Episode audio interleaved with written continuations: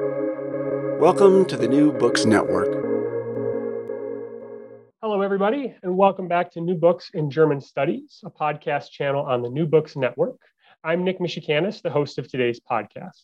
Today, we'll be talking to Professor Jeffrey Herf about his new book, Israel's Moment International Support for and Opposition to Establishing the Jewish State, 1945 to 1949. Jeffrey Herf is a distinguished university professor of modern European history at the University of Maryland in College Park. He is also the author of Undeclared Wars with Israel, East Germany and the West German Far Left, 1967 to 1989, Nazi Propaganda for the Arab World, and Divided Memory, the Nazi Past in the Two Germanys, among other works. He has published numerous essays of political commentary in the Washington Post, American Interest, Frankfurter Allgemeine Zeitung, Die Welt, and the Times of Israel. Professor Herf, welcome to the show. Thank you, Nick. It's a pleasure to be here. Thank you. So, Professor Herf, I would like to start off by asking how did you come to write Israel's Moment? And could you tell me a little bit more about your other works in German history in the Middle East and, and how these tie together? Well, this audience uh, may be familiar with some of my previous work. You mentioned Nazi propaganda for the Arab world. Uh, uh, since 9 11, uh, I uh, became more and more interested uh, in the connections between the afterlife of Nazism Let's just let, let's just let me make that make that as a theme. The Nachwirkung des Nationalsozialismus. Uh, and of course, that's a major theme uh, for historians of post-war Europe uh, and post-war Germany. Um, uh, well, uh, I became more and more interested uh, in Al Qaeda, in Hamas, in the similarities between the Islamist ideology and and the themes of fascism and Nazism. And I wasn't alone in that regard.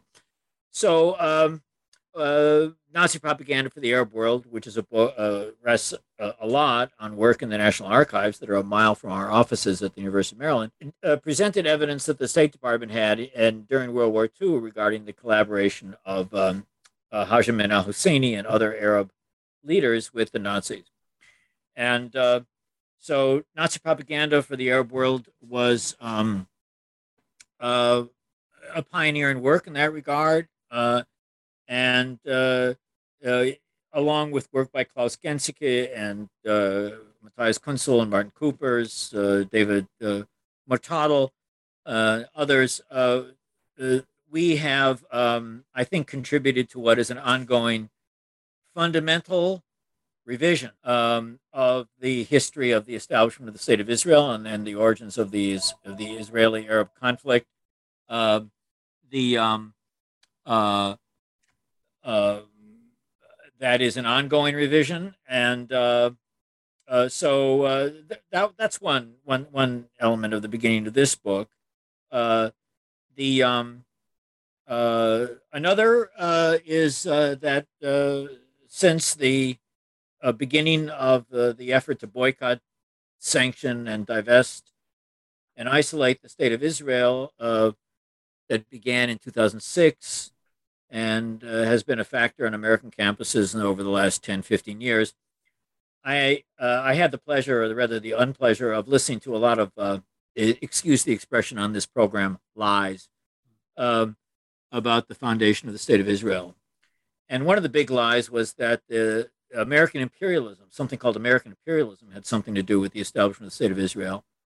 Um, and uh, Edward Said uh, and his influential work uh, contributed a lot to these misconceptions. Uh, and I had an inkling from my previous work that this was all wrong, uh, but uh, there was a need for work in the archives to demonstrate the realities of the 1940s. So it was it was out of those inklings, those intimations, hunches, that uh, that I decided to write my first book that's not about German history, uh, because in 1945 to 49, as this audience knows, uh, the Germans were under Allied occupation, uh, both in the Soviet sector and the Western sectors, and there was no German foreign policy. So, so the sovereign German state played no role whatsoever, plus or minus, in the establishment of the Jewish state. Uh, instead, it was a matter of, of course, uh, the, the, Jews and the Arabs themselves in former Mandate Palestine and uh, the Soviet bloc uh, Western Europe and the United States and at the United Nations. And that's where the action was. And the book is, um, again, as with several of my previous books, draws is deeply diplomatic history, uh, transnational, international history, draws on the, the enormous files of the United States State Department, the Pentagon, the Central Intelligence Agency here in College Park, uh, and on the records of the United Nations, and then on the records of the French Foreign Ministry and Interior Ministry. I had the good fortune for the first time of testing my French and working in the archives in Pierrefitte and La Courneuve.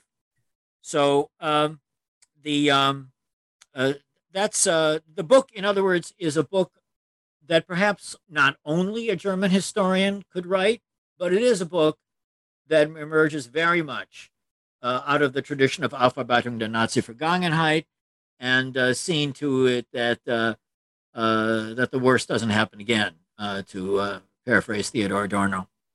So th- those are some of the starting points. Mm-hmm. Mm-hmm. No, that's that's fascinating, and I would like to ask you a little bit more as you kind of diverged from um, the German focus. You write that the U.S. government was far less supportive of a Jewish state than the USSR from 1945 to 1949, and we'll come back to the the USSR and, and the Eastern Bloc. Could you talk a little bit about the U.S. and some some who were some of the key institutions and figures that played? Sure, sure, yeah. Uh, well, the title Israel's Moment um, is uh, uh, the result of my brilliant wife Sonya Michel, uh, uh, and uh, she got to the core of the of the matter. Israel's moment was that moment from 1945 to 49, especially 47 to 48, when the president of the United States agreed with the leaders of the Soviet bloc that the Zionist project would be a good idea. The establishment of the state of Israel overlapped with the beginning of the Cold War. And the key, uh, uh, the spring of 47 is crucial in that regard. It's in that spring that Truman gives his Truman Doctrine speech, that George Marshall gives the famous Marshall Plan speech at Harvard, uh, uh and that the um, the, break, the anti-Hitler coalition of the Second World War begins to break down, and uh, the Cold War begins. Uh, and it's in that spring as well when the Cold War is beginning and the, the, the American national security establishment is shifting uh, from the anti fascism of uh, the priority of anti fascism in World War II to the priority of anti communism and containment. It's precisely then that the Zionist issue emerges the issue of whether or not there are going to be two states in former mandate Palestine, Arab state, Jewish state. So the um, uh, uh, what has what what the, the book explains that in New York, among journalists and uh, liberal activists, in Washington, among uh, liberal politicians such as Senator Robert Wagner and Emanuel Celler, among French socialists and communists, uh, the support for the establishment of the state of Israel touches a deep emotional cur- uh, chord in the United States and Western Europe. Uh, uh, and public opinion is is increasingly favorable. And uh, it's in, uh, in, the Soviet Union stuns the United States and the world in May of 47 when its ambassador to the United Nations, Andrei Gromyko, gives a famous speech uh, in support of the establishment of an Arab state and a Jewish state in former Mandate Palestine.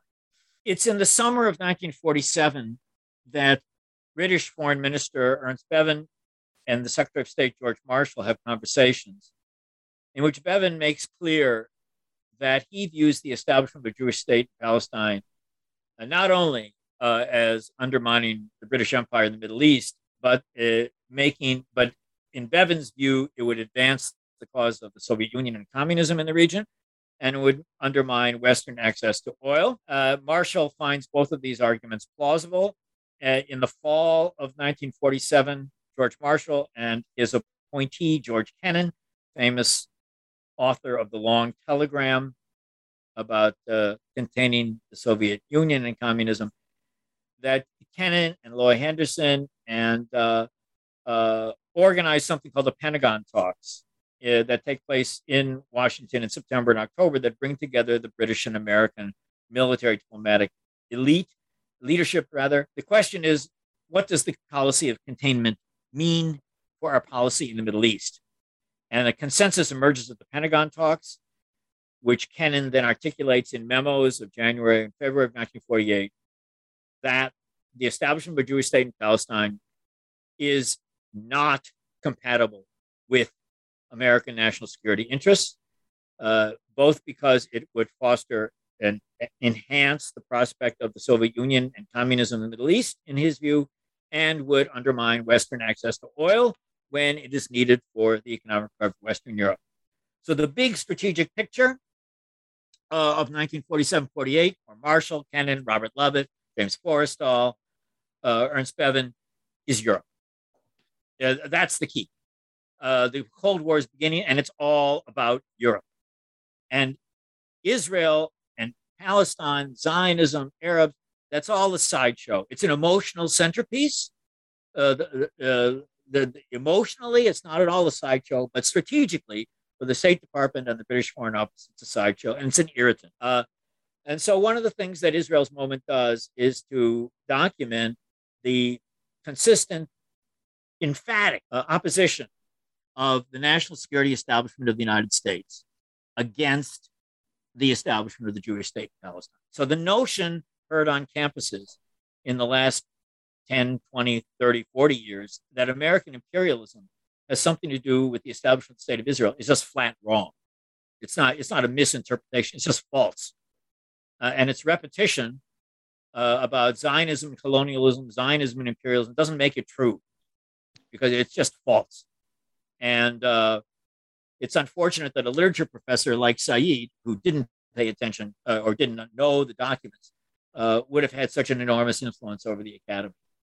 Um, so I, I think Israel's moment will be a very important book uh, for a lot of people who think they know a lot uh, about how Israel was established uh, to read. Zionism, the Zionist Project, 1947 1948, was an anti imperialist and anti colonial project. And it was seen that way by liberals and leftists at the time, uh, both in Washington, in New York, and in Paris, uh, in Moscow, in Warsaw, uh, in, uh, in Prague. The, the, Zionist project was seen as part of a global anti colonial revolt.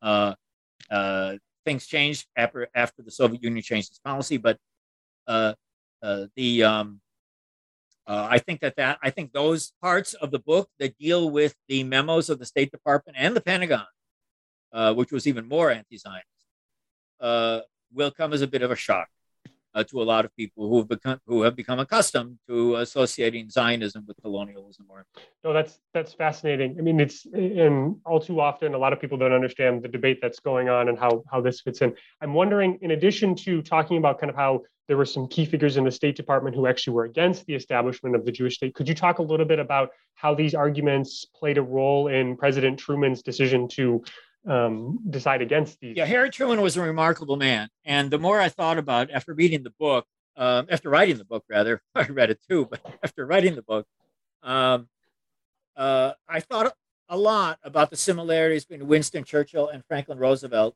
and Harry Truman, and they were they were all. I mean, Truman was a little bit younger uh, than Churchill or Roosevelt, but basically they were all Protestants, and uh, none of them wore their religion on their sleeve. Uh, they didn't make a big deal of it in public, but they were they did see themselves as in the traditions of Christianity, and they understood them. They all had read the Old Testament and the New Testament. There was a generation that uh, had read that read the Gospels, read the Torah. The, the, the, these were not alien documents to these gentlemen, and I I think that the three of them implicitly uh, understood that the Second World War was a war that was about defining Christianity as a philo-Semitic phenomenon, and that without Judaism there would have been no Christianity, and that the accusation of deicide had been wrong at the beginning, and that the Holocaust was one of its results. And so, for the three of them, and for Truman, uh, there was a deeply emotional and, uh, and theological uh, aspect to the establishment of the Jewish state um, uh, and uh, uh, that the Jews did have a claim uh, to be historic uh, uh, residents of of ancient Palestine and modern Palestine, And so that was important for Harry Truman. On the other hand, Harry Truman was the president of the United States. And one of the things that uh, that I that I and others, uh, Ron and Allis Radosh, among others, uh, uh, uh, is, it? I think it's Peter Hahn. I may have his first name wrong. other historians have indicated, biographers of Truman, that he needed to have an argument that the establishment of the Jewish state was not what George Marshall and George Kennan said it was going to be, but that the Jewish state in Palestine would enhance American national security interests. Uh, after all, he, as the president of the United States, he couldn't really be on record as supporting the establishment of a state that was going to undermine uh, the national interests of the United States. So uh, he was open emotionally to the arguments that I just mentioned, but the strategic arguments came from his lawyer, Clark Clifford, who, who pointed out or argued, and he was not the only one. Uh, Robert Wagner, Manuel Celler, uh, politicians made the, that the Jewish state would be uh, emphatically in support of uh, democratic institutions and values, would be an ally of the United States, would not be a Trojan horse for the Soviet Union, uh, and that the Arab states had a lot of oil in the ground, but in 1947 48, uh, they needed to sell it to somebody. And it didn't do them any good if it wasn't sold. And where and the markets were in Western Europe and the United States. Uh, so the Arab threats of boycott were hollow. And with those arguments, uh, Harry Truman emerged as uh, that very unusual mixture of a liberal anti communist who was also a Zionist. He was the only one in the administration. There were people on Capitol Hill in the editorial offices, but uh, he uh, he was on, he was the exception that proved the rule uh, that of being both in support of the Zionist project and launching the Cold War. Uh, it was not, sometimes not an easy argument to square, but he did it. Uh, and uh, but that said, uh, there were limits to what the president could do, and he he could not. If he wanted to lift the arms embargo on arms to the Middle East that with the United States and then the UN imposed, he would have basically had to fire the second most famous person in the United States, named George Marshall, and George Kennan, and Robert Lovett, and James Forrest. He'd have to fire his entire national security leadership team when he was trying to launch the Cold War, and that was impossible. So um, there was just so much he could do. Uh, and that did not include sending weapons to the Jews when they needed them. Mm-hmm. Oh, that's that's fascinating. I I I want to kind of shift to so we've talked a little bit about the U.S. and their approach here. So you write that the passions of World War II and the Holocaust shaped Israel's moment, and I'm wondering if we can look at. Could you talk about how anti-fascist views looked in the USSR at this time with the question of the establishment for a Jewish state? Well, there, well, there, there's two elements of anti-fascism. There's liberal anti-fascism in New York, mm-hmm. uh, and then there's uh, uh, Soviet policy. So let's start with the first. Um, the um, uh, the journalists uh, at the Nation magazine, the flagship of American left liberalism, the Daily PM, which was a kind of popular front, left leaning daily in New York, uh, the New York Post, which was then a left liberal news uh, tabloid, uh, all of them in from 1945 up to 1949 were raising the issue of Nazi collaboration by the Arab leadership, urging that Haj Amin al Husseini be brought uh, to trial in Nuremberg uh, for his propagandistic uh, um, radio efforts on behalf of the Nazis, uh, and uh, and argued that the Arab attack on the UN partition plan was not only an attack on the Jews, uh, this was an attack on the United Nations. And in 1947, the phrase United Nations evoked the memories of the alliance of the quote United Nations that were at war against Nazi Germany, uh, Italy, and Japan. Uh, so that element of anti-fascism uh, uh was crucial uh, for the, the, the Zionist project was seen in other for them for I.F. Stone, for Freda Kirchwey, for Alexander Uhl, uh, for Emanuel Celler, for Robert Wagner, for um, Sumner Welles, former Undersecretary of State, as a continuation of the uh, liberal uh, uh, and left liberal passions of the Roosevelt era.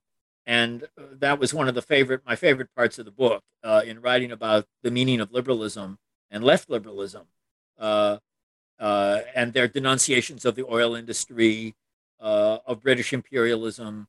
and the same was true of French socialists and French communists. There were, there were members of the Central Committee of the French Communist Party who viewed the Zionists as part of a broader global anti-colonial revolt, and that that, that is either not not at all known or forgotten uh, by by by young and not so young readers, and I, I, I regard that as one of the most pleasurable aspects of writing the book and important. And uh, as for the Soviet bloc, of course, Stalin uh, himself was an anti-Semite and uh, had his heart did not beat for uh, the Jews. But he, for power political reasons, thought that the establishment of a Jewish state would drive the British out of the Middle East. So that was Stalin's bet uh, in 1947 48. Why don't they let Gromyko, uh, uh, you know, give emotional speeches at the UN and talk about how horrible the Holocaust was and uh, generate a few uh, tears and uh, some sobbing, and, and and and we'll we'll drive the British out of the Middle East. Won't that be great? And then we'll have Europe by the throat, and as far as the oil is concerned, and um, uh, onward with uh, the glorious uh, Soviet Revolution and world communism. So that's Stalin. Uh, but Gromyko and the Polish representative Alfred Fiderkiewicz, the Ukrainian representative, Ukrainian SSR of Vasyl Tarasenko, uh, uh, gave very impassioned speeches at the United Nations about the Holocaust and about Nazism and fascism. And for them, the power political, they're diplomats, so they were the power political as elements were certainly there. But when they spoke about the issue, uh, they spoke about anti-Semitism. They, they, they spoke about Nazism. They spoke in favor of an Arab state and a Jewish state. Uh, and uh, uh, so the book is a history of emotions as well as a history of power politics. Uh, and I know that historians have spoken about the importance of history of emotions uh, in recent decades. And so, you know, the book is over is not overladen with a lot of fancy theorizing about history of emotions, but it's there. Uh, and uh, when Alfred Fiderkiewicz uh, told his colleagues at the United Nations on May 12th of 1947 that he knew that uh, one to one and a half million Jews were murdered in Auschwitz Birkenau because he was there and he saw it uh, and he was a survivor. Uh, that was pretty compelling moment. So the um, uh, and the Czechs uh, made some money selling some weapons to Israel, but uh, they didn't have to break. They had other ways of making money. And when the Jews needed the weapons in 1947 48, 48 rather, they came from communist Czechoslovakia. And uh, the more the Soviet bloc uh, facilitated Jewish immigration to Palestine, the more the weapons came from Czechoslovakia, the more Marshall and Kennan and Lovett and Forrestal and others in the State Department and the British Foreign Office, and Bevin and others, were convinced that there was a connection between Zionism and communism. Uh, and uh, the, the arguments in favor of the Cold War in those quarters cut against support for the Jewish state. Well, this is this has been fascinating, Professor Herf. We've taken up a lot of your time. We have just one more question um, for today, yeah. and that's just you. You write about all these tensions that existed, but one thing I just wanted to talk with you about was this debate about post-war justice, and mm, I'm wondering yeah. if you could talk a little bit more about, in particular, the stories of Haj Amin al Husseini and the consequences of him not being held on trial, the debates between American, British, and French um, legal teams, and what role this ultimately played in shaping the early years for the Israeli state. Thank you. Yeah, well, uh, again, you as a young, um, you know, historian of post-war Germany, uh, uh, and other historians of post-war Europe and post-war Germany, um, uh, some of the senior people like the late Tony Judt or uh, our, our, colleague Henry Rousso, uh, uh, but but many many other younger historians. My my I put a plug for my my, my students, Robert Hutchinson and Samuel Miner and Christina Morina and uh, uh, others who, but there are many others. I mean, many th- those the audience knows how central the question of justice and memory of reckoning and amnesia is in post-war German history. So uh, everybody knows that uh, the Nuremberg trials convicted a number of big shots, and that there were other trials in post-war Germany that uh, indicted and convicted uh, thousands of people. People also know that there were many larger number of hundreds, thousands and thousands of people with blood on their hands who got away. Right. So all of this is there are many books, articles. This is not new. What was the case for the people who got away and were able to amazingly reinvent themselves as uh, uh, uh, marvelous Democrats with a small d in the 1950s was that none of them became major national political figures. They might get elected as mayor, uh, or they might reinvent themselves as Democrats uh, and uh, insist that their their Nazi era youthful sins were behind them, and they wouldn't want to have anything more to do with that. One one thinks of Kurt Kiesinger uh, uh, in West Germany, for example, but it was n- not the case, as far as I know. Maybe people listening know of some examples, counter examples, that there were former Nazis who remained committed Nazis and then had a successful political career in post-war Europe. That I don't know of. Um, people who okay, Haj Amin al Husseini is exceptional in that he did not abandon his Nazi era convictions. He was a a a, a profoundly uh, uh, had a profound hatred of Judaism, of Jews, of Zionism, uh, theologically based. There was no ambiguity whatsoever uh, that his opposition to the Zionist project was the result of his anti-Semitism, uh, to use the modern phrase for Jew hatred. Uh, the distinct the the the book examines a fascinating year in which the French government had the man under house arrest uh, outside Paris, and they had the decision: should we should we, as Emanuel Celler and uh, I.F. Stone and Alexander Uhl and other American liberals were urging, send him to Nuremberg uh, uh, or to Yugoslavia uh, to put him on trial for his by then famous uh, uh, radio diatribes uh, in support of Nazism in Arabic. the French government decided not to do that, and the book examines the conversations between Husseini and the officials that he spoke with from summer of 48 and fall of 48 uh, in which it became apparent that the French government understood that leniency towards Husseini would, would lead to goodwill towards France in North Africa, in Syria, and in Lebanon, and in leaders of the Arab League. And it was quite cynical, uh, but uh, now it's well documented. And so Husseini returned to Egypt, and then he became leader of the Arab Higher Committee.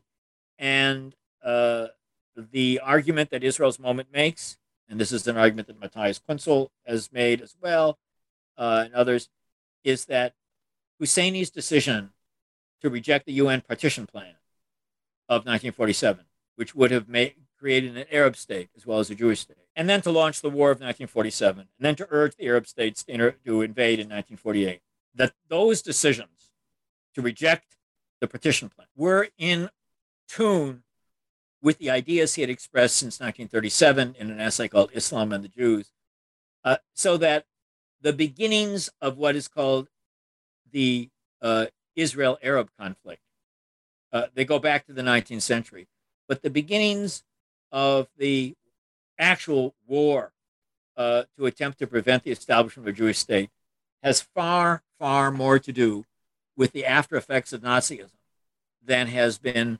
uh, sufficiently understood in historical scholarship in recent years. So that brings us back to our starting point of our conversation. Uh, and uh, in my view, and it was also the view of people at the time, the failure to indict him and put him on trial was a horrible strategic blunder, a moral disaster. Because had it happened, it's possible, who knows, but possible that more moderate figures might have emerged uh, in 1947 48, and there might have been Arab leaders that wanted to establish a state of their own uh, then, and th- this long conflict uh, would either not have taken place or would have taken a very different form.